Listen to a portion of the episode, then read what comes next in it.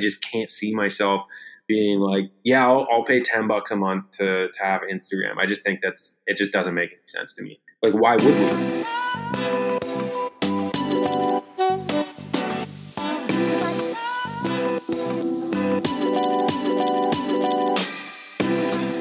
We're back, episode 15.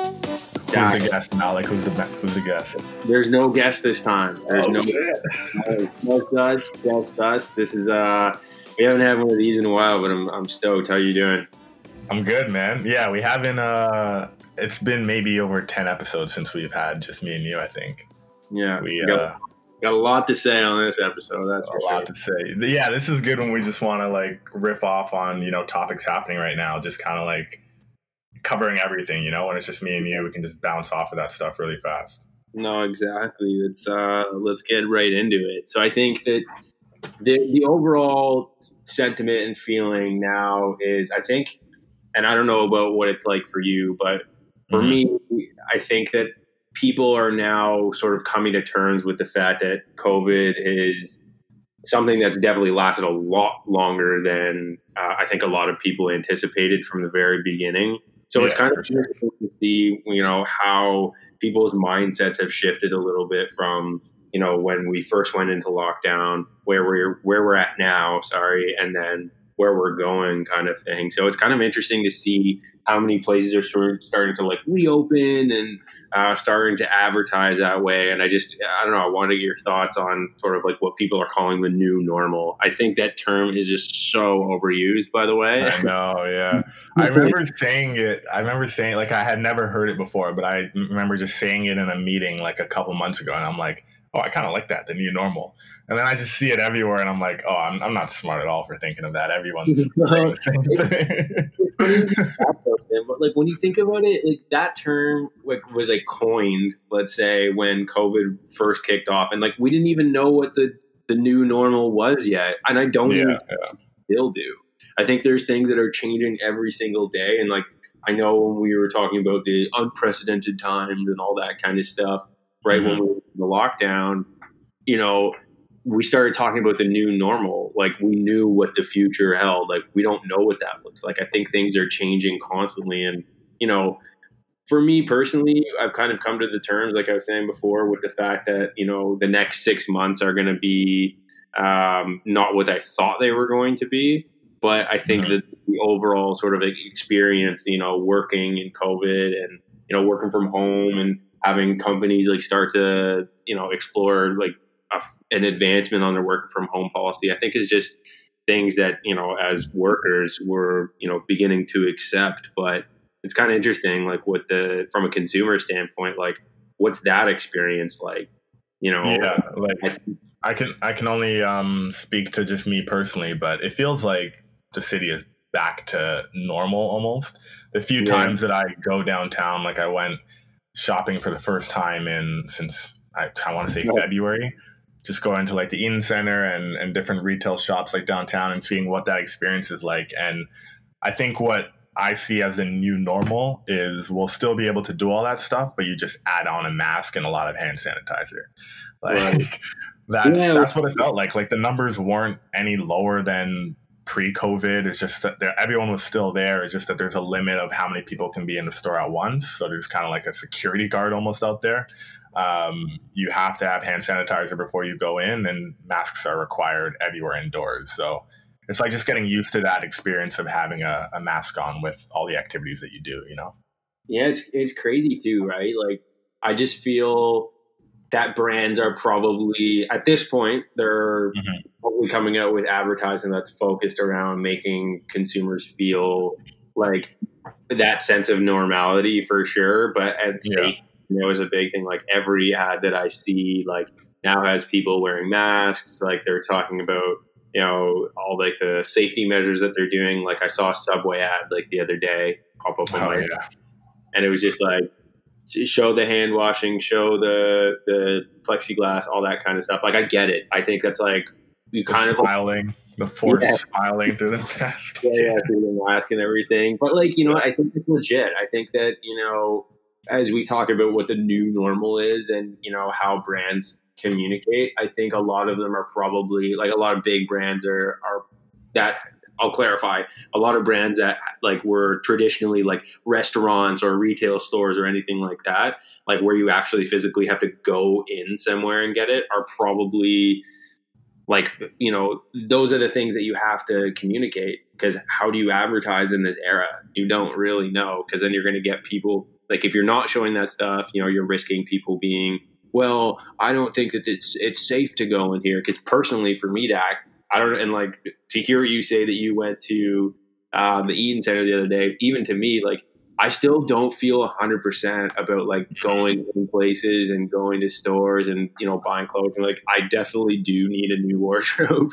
like, you're inside, not really. Yeah, man. But it's like, I, I don't know. I still feel it's kind of weird. And like, again, not to make me represent, you know, the, the average consumer, but I think a lot of people probably still feel the, the, the same oh, way. Sure.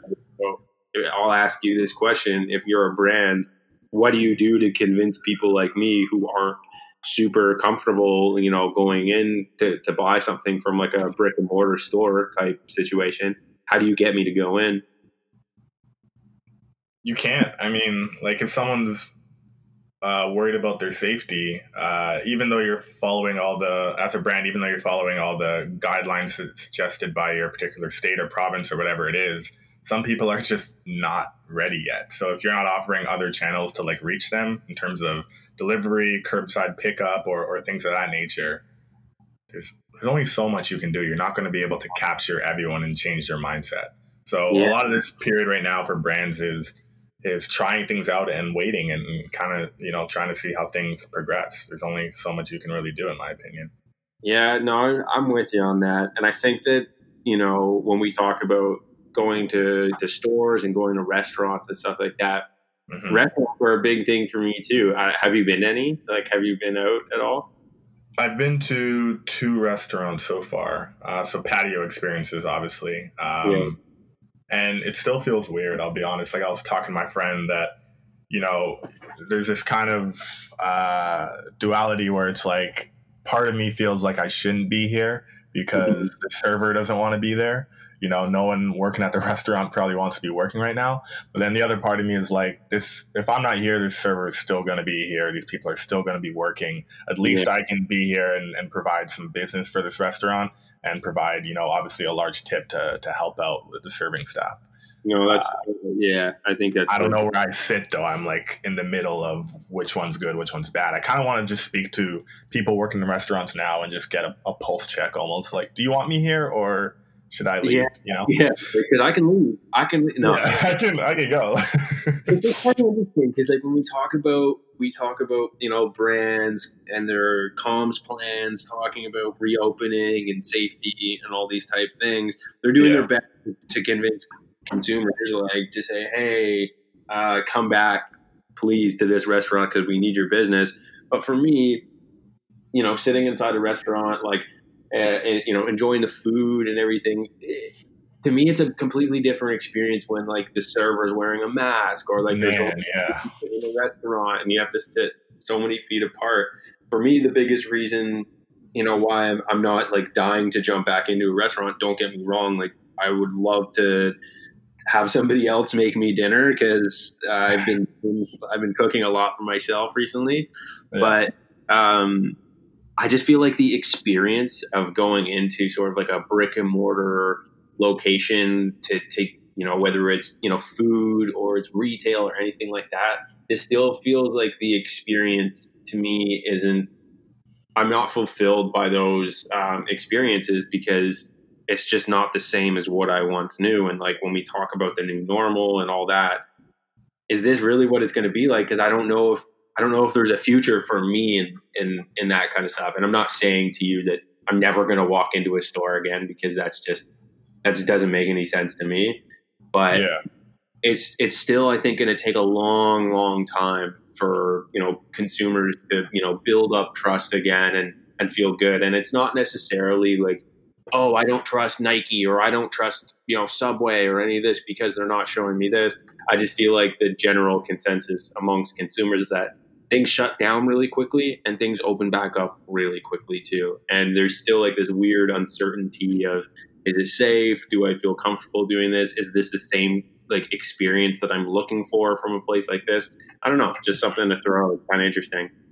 Yeah, I'm definitely noticing these retail stores, like, because I, I, was only in a few, so take this with a grain of salt, but I, they're definitely erring on the side of caution, like almost too mm-hmm. cautious, but I like that, you know, because they're limiting maybe like 15 people in, in a small store. And before you go in, you have to like use the hand sanitizer, do it in front of them. Then they give you this whole spiel as to how things are when you're in the store, where you go to line up, and you know, really making sure they limit the flow of traffic so no one's walking towards each other. Mm-hmm. Um, so, so that at first I was like, this is like this is a lot. This is a little annoying, you know, because I'm just not used to it. But yeah. then you realize, you know, I'm glad you guys are erring on the side of side of caution and you actually care. You know what I mean? I love that there's these things in place that are helping people feel a bit more safe. Even if you're uncomfortable at first, you realize that it's for the greater good, right? So Yeah, I totally agree. And I remember when things started closing down and, you know, brands were communicating like this is what we're doing, you know, to keep you safe and whatever. And I know I noticed like an influx of, of people in comment sections and everything being like, wait a minute, you didn't do this before? Like this yeah, is yeah, yeah, yeah. so weird. And, like, that makes that made me feel uncomfortable.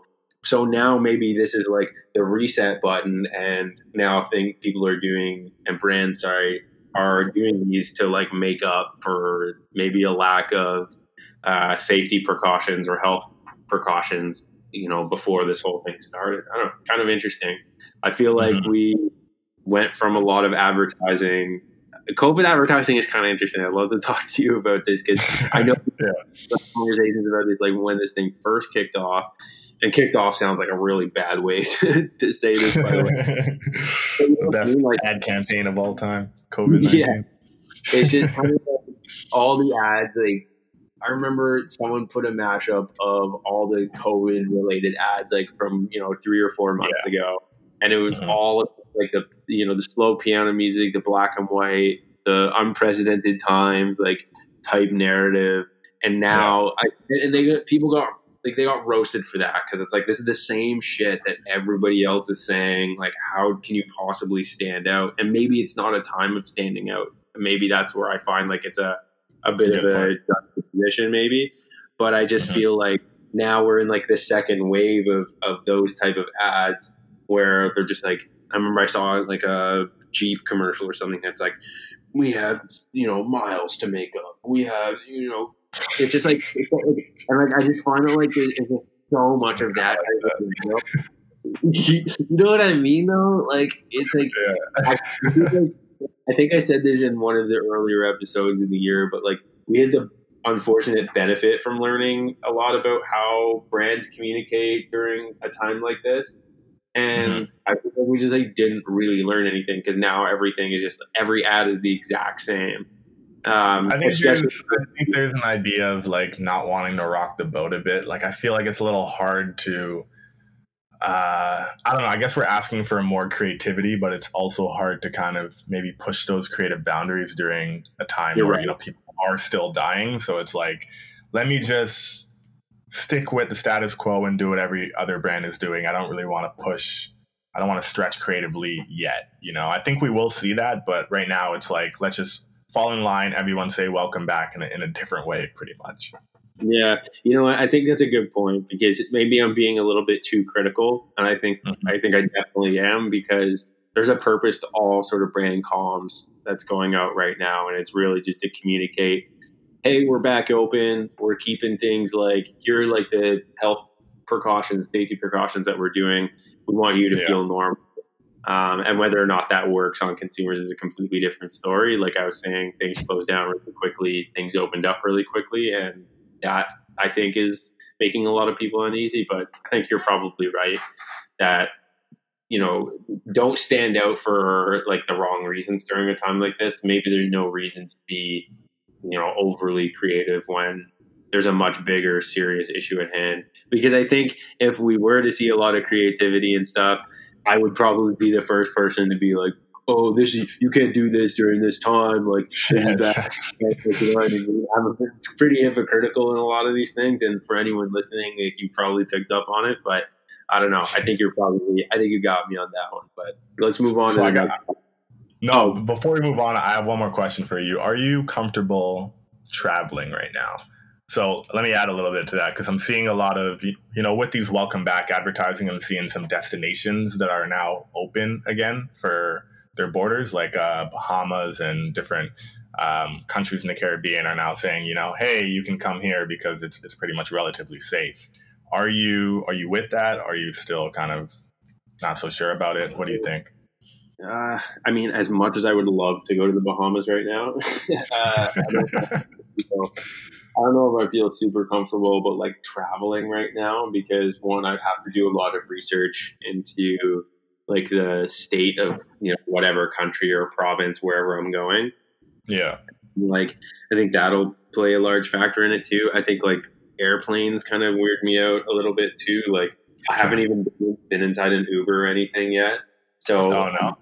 No, and I just feel like a little bit strange about like sitting in another seat that somebody else would have, even though like they're probably doing all the safety thing. Well, they're definitely doing it because it's like government mandated. Like, yeah, I, I don't know. Like, I, I I love the idea of traveling. I just think that like I'm not 100% convinced that we're not going to be hitting a second wave. And like, I don't want to be trapped anywhere either if something like goes down. If I'm oh yeah, for like a few weeks, you know what I mean? Yeah, I think I'm with you on that in terms of I'm still uh, not so sure about it. And it's not so much about the destination because I think obviously in the Bahamas they are very low in terms of cases in, in the Caribbean, but yeah. I think it's the airport that scares me because yeah. you have people coming and going and you don't know where they came from, where they're going, and that's the problem for me. It's just the airport. If I could snap my fingers and, and be in a different country, I would do it. But the process getting there is uh, nah, nightmare. Yeah, I, like it, it just feels kind of weird to me still because it's like those are one of those things where like so many different people are like it's almost just like a of like you know public transportation, right?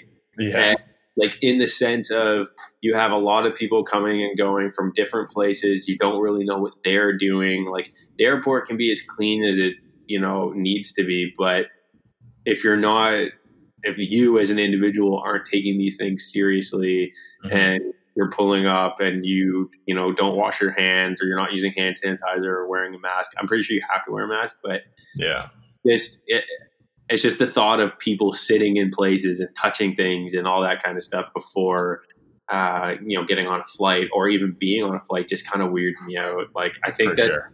Thing I, I, for me personally i probably won't feel normal again or like feel comfortable i should say until that's maybe like next summer like i, I want to like yeah. whatever that looks like who knows man like yeah well that's and that's the thing right like I think that we need to be, you know, and maybe this is a, a natural segue into into our next topic, but mm-hmm. I just feel like people are moving around so much that you know I think a lot of agencies and a lot of like places where you know you don't necessarily need to be in a physical space. I think that we're probably going to be seeing much more of this into 2021. Like I was talking to you know someone who said that they probably won't be going back into their office until like maybe like March or April next year, next year. like. And I think that's like kind of legit. Like if you don't need to be somewhere physically, I don't think that I think that we should be doing our part and be responsible. And maybe this is a question for you know uh, agency leaders or you know you know bigger companies at least to say yeah. that maybe we don't need to actually physically have people in this space because that's like they're them doing their part of keeping people safe and not spreading this thing causing a second wave because i think that like you were saying before at the beginning of this that things kind of feel back to normal again or back to mm-hmm. how they used to be and i think we're just bound for a second wave so anything that we can do to sort of mitigate that and make sure that we're staying, you know, at home or, you know, staying in a, like a comfortable space and maybe like limiting your bubble to maybe like five people or 10 people. Yeah. we just need to, you know, we'll, we'll be seeing much more of this. Like, do you think there's ever going to be like a typical advertising agency type experience ever again? That's a legitimate question that I've been having. I've been asked myself.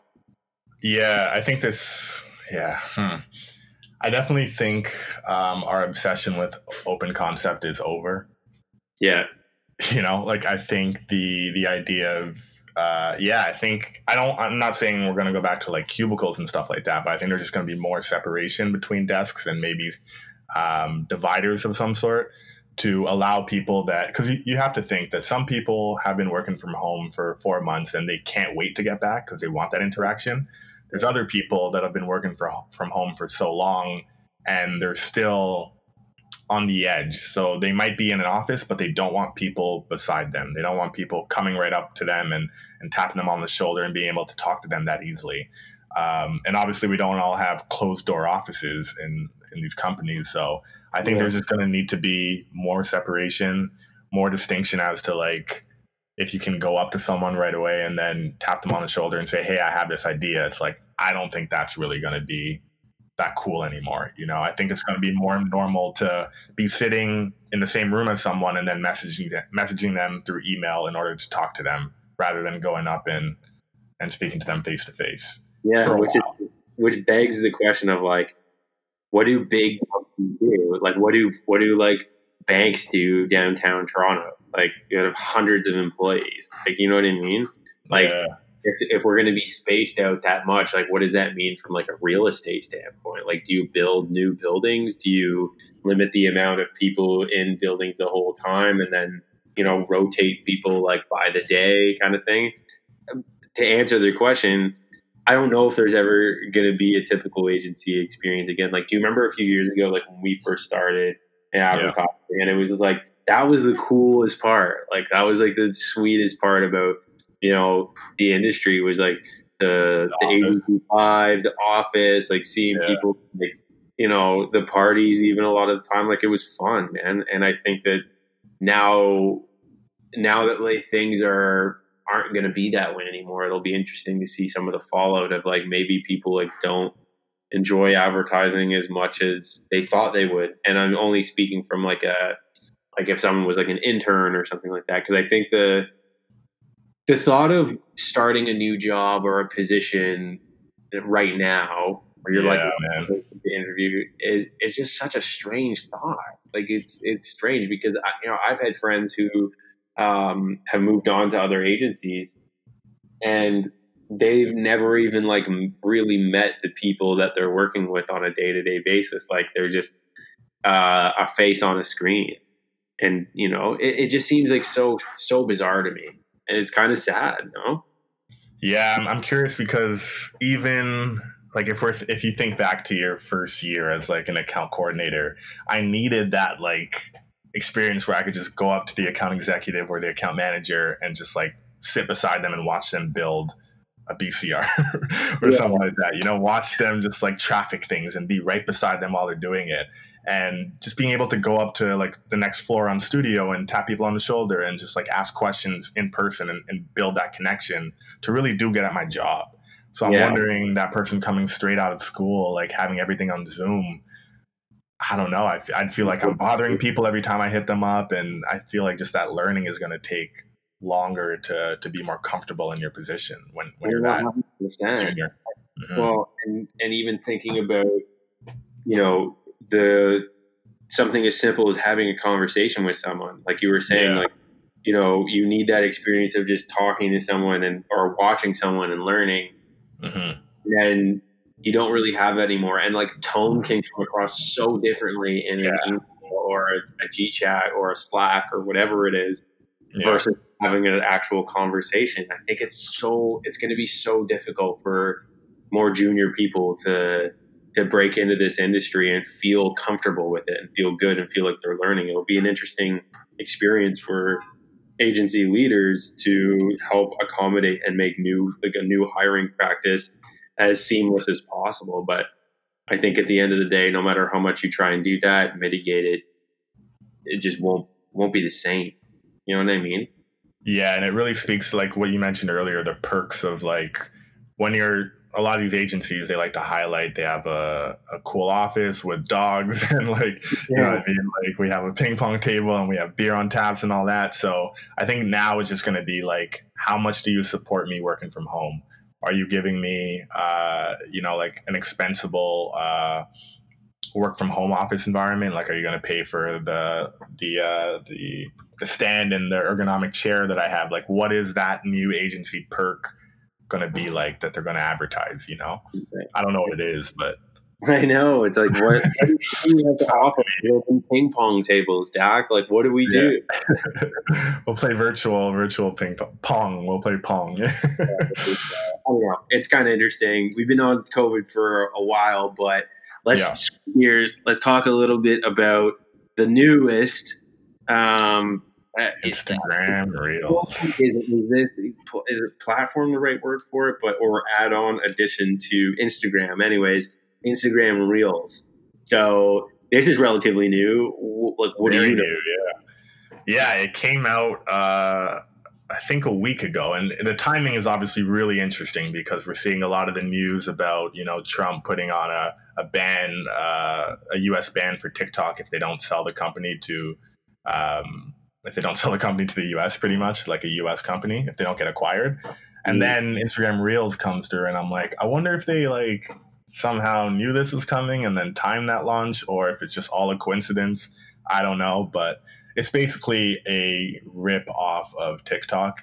Um, another one of those kind of platforms where you can just scroll and watch funny videos pretty much. The interface looks exactly the same as TikTok, which mm-hmm. is like they spent a lot of time building that one, guys, you know? And it's yeah. funny because TikTok actually poked fun at it. They like retweeted the announcement. They're like, oh, this looks familiar. And then it's funny because the new version of Vine, which is called Byte, they then retweeted that TikTok thing and they said, oh, similar to when you copied Vine, huh? And it's like, Oh, oh my god! Because we forget that obviously Vine was the first one here, and then TikTok kind of took that and, and enhanced it, and then now you have Instagram Reels that has an enhanced TikTok. They've just copied it with kind of less features, um, but they're also new. So I'm curious: Do you think there's like a lane for Instagram Reels, or I don't know? Big? I think I think, my personal opinion, I think TikTok is already blown up. I think it's yeah. huge the only way that it would be stopped is if it got banned, like because of the privacy thing, which yeah. very loosely. Uh, but remember, remember a couple years ago when Instagram started doing the like filters and stuff like that, and then we were like, "Oh, Snapchat is like definitely screwed now." Like they're yeah. one. People still use Snapchat quite a bit, so I don't think that if we're using the same comparison from you know Instagram Reels to TikTok. I think TikTok is the OG in this situation, right? And I don't think anyone is going to like move from using TikTok to using Instagram Reels unless they're forced to. And even then, I don't even know if um, I don't even know if it'll take off. But I think it's kind of interesting the whole privacy versus I don't know what I'm saying geopolitics. I think TikTok, like the whole thing about TikTok being banned in the United States, and like to be honest, like I haven't been following it enough to know that if it is or not. I still use TikTok all the time, and there is content that's being put out. But oh, you do use it. Yeah, yeah, yeah. So I got TikTok. I got TikTok. Oh, yeah. I, I, a couple of weeks ago, um, because it was on like a media plan or something, or like sure, sure. yeah, yeah, of course, of course. okay, I should probably know a little bit about it, and then I got hooked, and yeah, I'm on it now. Whatever, get over it. it's just like I don't know. It's kind of interesting because they're using the whole privacy thing as like a uh, a hitch to be like, oh well, we're going to ban this because China is going to steal our data. When, from my own opinion and perspective, like it's no different than the same information that we give to Mark. It's bullshit, man. It's right? bullshit. Yeah. It's the same thing. Like it's just a matter of like a different country, you know, taking your information versus your own. Regardless, my information is out there and going to be sold and used, you know, for advertising purposes or marketing, whatever it is. So I, I don't know. It's people say it's privacy. I maybe it's like a geopolitics war it's kind of interesting. But um, what do you think about that? Do you use TikTok? No, I don't. But um, I think that they are fundamentally different in, in what they provide in terms of Instagram Reels and, and TikTok. So, well, my understanding of TikTok and, and kind of just what I've read and, and what I've seen online is that, you know, it's purely just that kind of like lighthearted entertainment. There's nothing serious for the most part. They don't even have political ads or anything of that nature.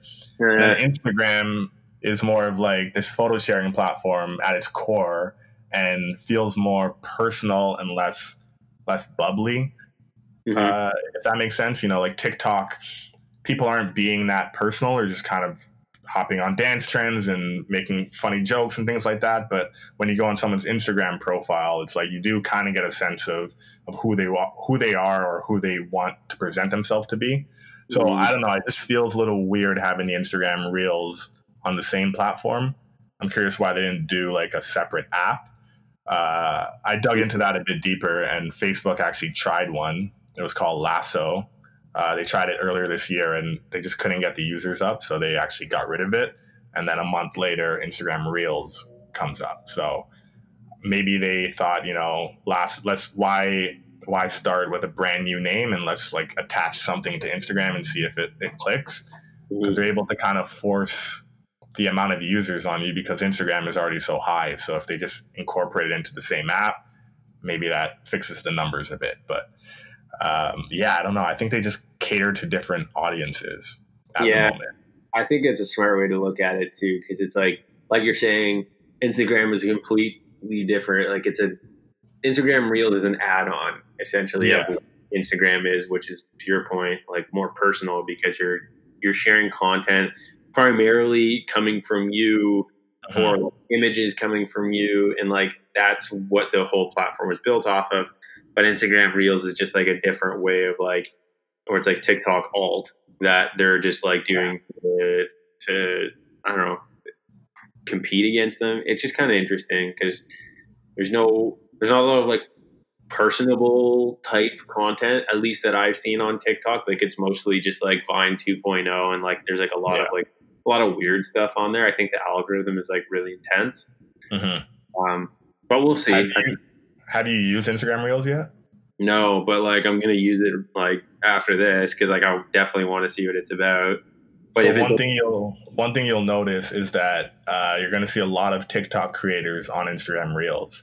And I was reading an article that Facebook Inc. is paying them a lot of these top TikTok creators to like move over to Instagram Reels and produce content there. So I think they're going to do as much as they can to try to, you know, pull that audience over. We'll see if it works, but it's definitely a strategy for one of the biggest companies in the world, right?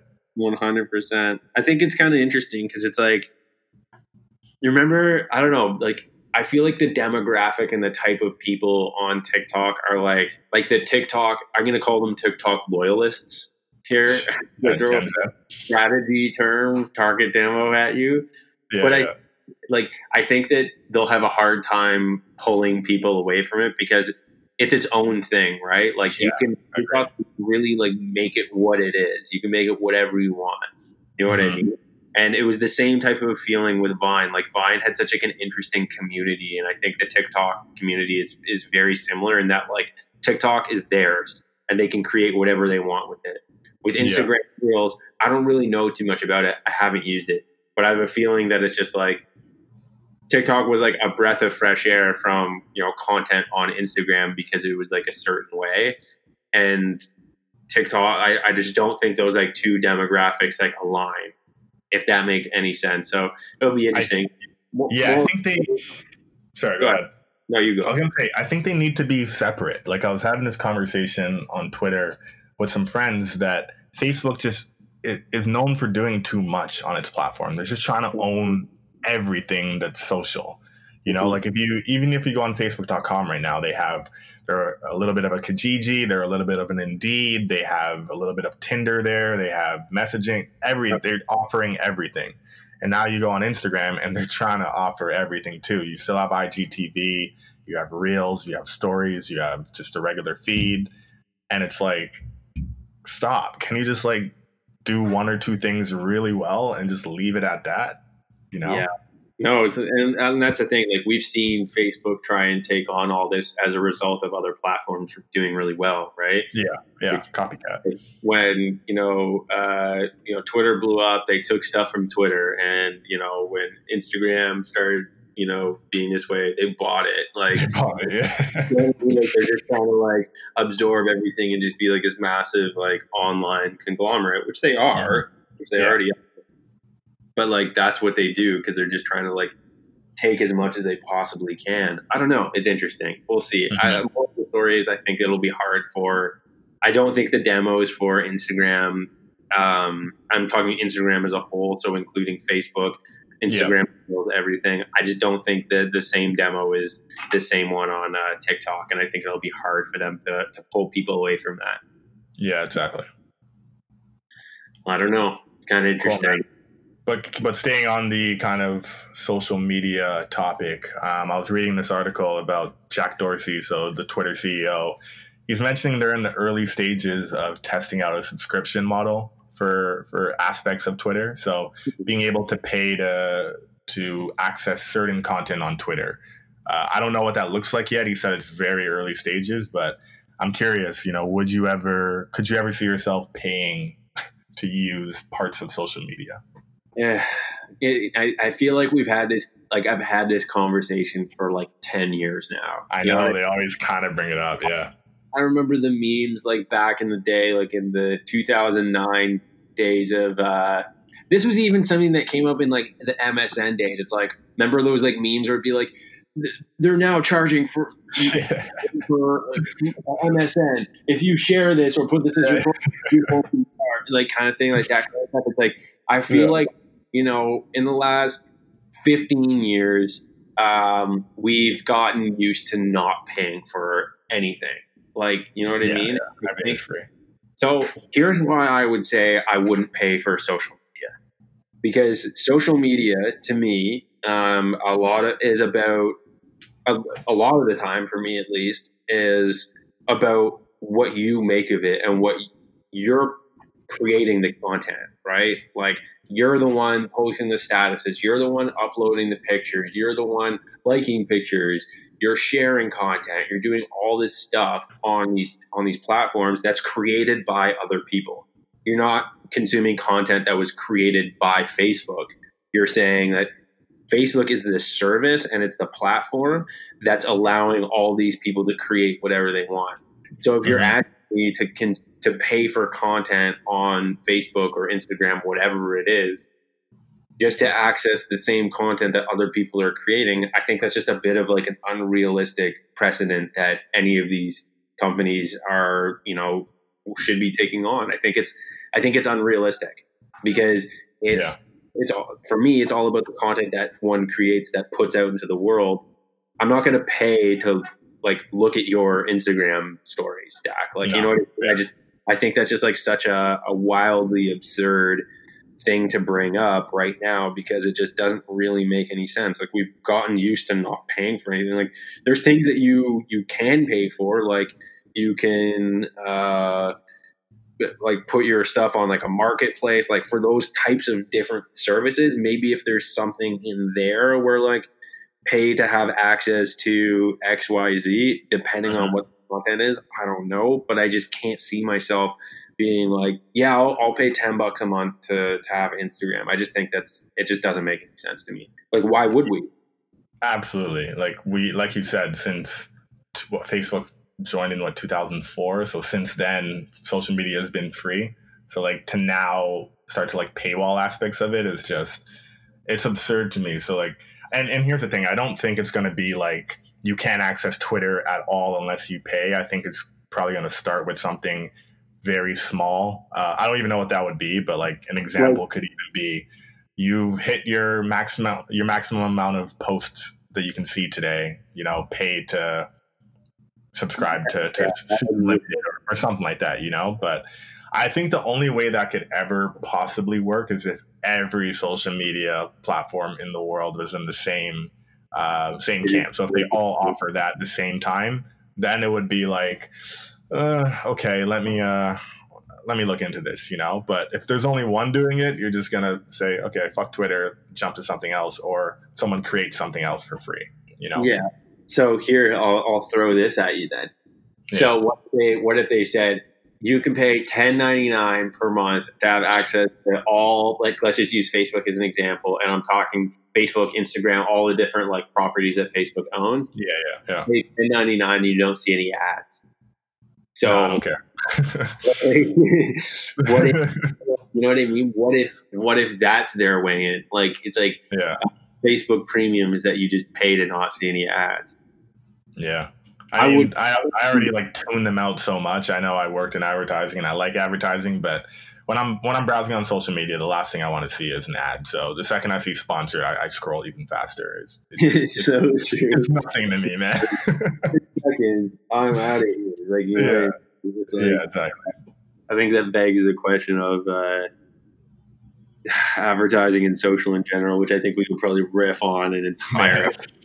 I'm just not the demo. Okay.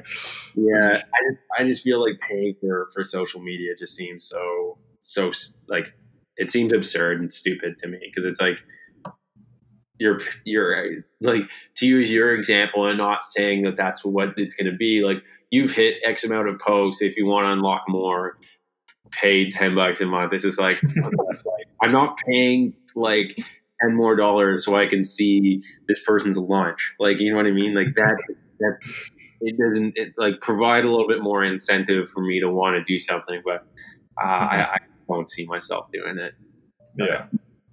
Mean, so let's get into our last topic here. I think this is kind of a, a bit of a let's change gears. NBA is back. We always talk about the NBA. We love Yeah, you here on the Mad Mix. The bubble is kind of strange. Uh, have you been watching any games at all? It's uh, so it was strange at first, but it kind of feels like 2K in a way, you know. yeah. yeah. just the way it is visually come, some of the camera angles are really like interesting now too uh, obviously there's no fans so it, yeah to me it feels almost almost like an open practice kind of like 2k setup but It's um, of- yeah. One thing that I that I think that the NBA is doing really well, and like maybe before we get into that, let's talk Yeah. about like the arena experience in general, right? I think Mm-hmm.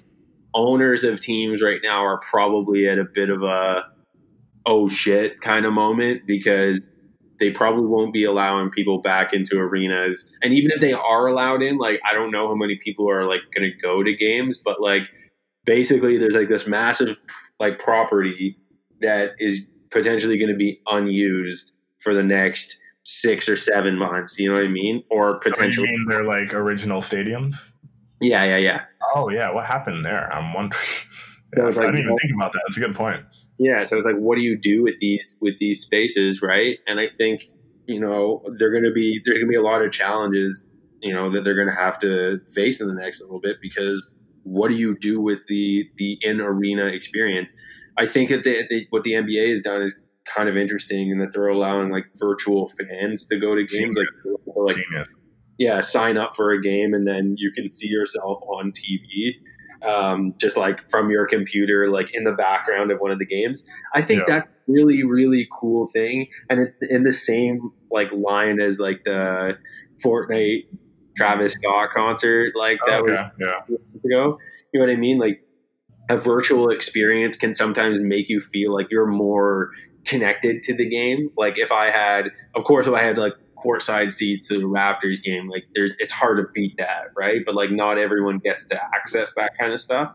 yeah But If you're a virtual fan, you kind of feel like, oh, I'm on TV, like, and I'm watching the game. Like it just, you just feel a little bit more connected. And I think it'd be a really interesting experience the moral of the story is I think it's going to be a lot of it's going to be tricky and there's going to be a lot of innovation needed in 2021 depending on what the regulations are like to account for big arena spaces that don't really have that many people in them. Yeah, that's like that's such a yeah something I never even thought about that really needs to be considered. Is like what's happening with Scotiabank Arena right now. Yeah, You know, man. or Staples Center, like I think I think the NHL playoffs are happening there right now. So like there's like I think Oh. like hub cities where like So every NHL team in a certain conference is playing here in Toronto right now. Oh, okay, okay, gotcha. Think about the the arenas in like Calgary. You think of the ones in, in Montreal.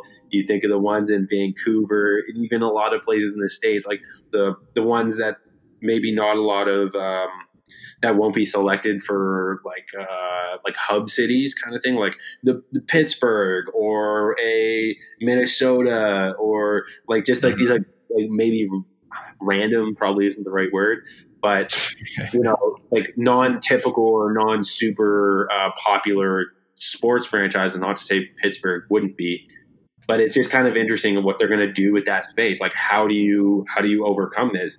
I think the Mhm. virtual fan experience is something that would be really interesting. Like maybe when the NBA, you know, sort of goes back to normal, um, and like teams are actually playing in their home arenas now.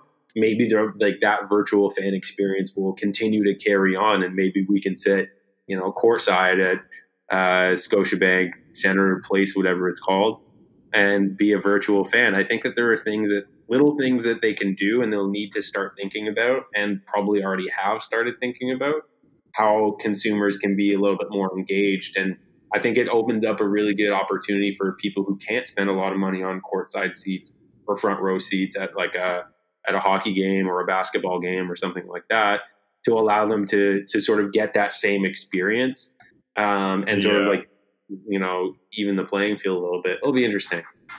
I definitely think that was a genius idea. I remember seeing the concept on Twitter a couple of months ago, and I was like, yo, that is like, whoever thought of that, very smart. I would have never even thought to do something like that.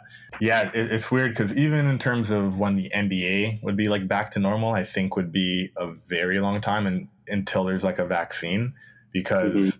The way it works now in the bubble is that no one can come in and no one can leave, and that's how they can secure the safety of, of everyone.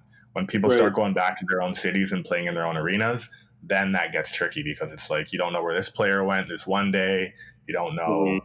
Uh, who came in, and it's just it be, creates a whole world of problems. So I really commend the NBA for how they've been able to figure this out and, and implement this like bubble situation. It's like it's a textbook genius in, in my opinion. They're leaders, man. They're leaders in the uh, you know North American sports. Um, it's just it, it's really interesting and like it's kind of jokes and like this is the last thing I'll say at it. Like imagine like I saw uh like Lil Wayne was like a virtual fan at the Yeah. Lakers the other day. Like imagine like sitting beside Lil Wayne watching like the Lakers play. Like that'd just be kind of like a jokes cool experience. Like imagine being that guy or that kid like sitting next to a celebrity at a game. Virtually. Yourself on TV. I don't know. I think it's kind of cool. But anyways, uh, that was episode 15. Uh, that was a really great discussion. Yeah, I feel like when we have on, like we we riff, like we go back to riffing on uh, a, a bunch of different topics. It's kind of nice. Yeah, the essence of the Mad Mix podcast. Not to say we don't like the guests. Obviously, that creates a new perspective. But we kind of have two shows. You know, one where it's like me and you, and then one when we have when we have guests that we can kind of discuss with and lean on. Yeah, one hundred percent. And I think you know, for the listeners out there, we'll be uh, we're pushing to get more great guest content uh, out there. We're getting more people you know who want to be on the show. A lot of new topics, a lot of new perspectives. So just stay tuned, obviously. And this is uh, episode fifteen of the Mad Mix podcast. Hope you enjoy. Peace.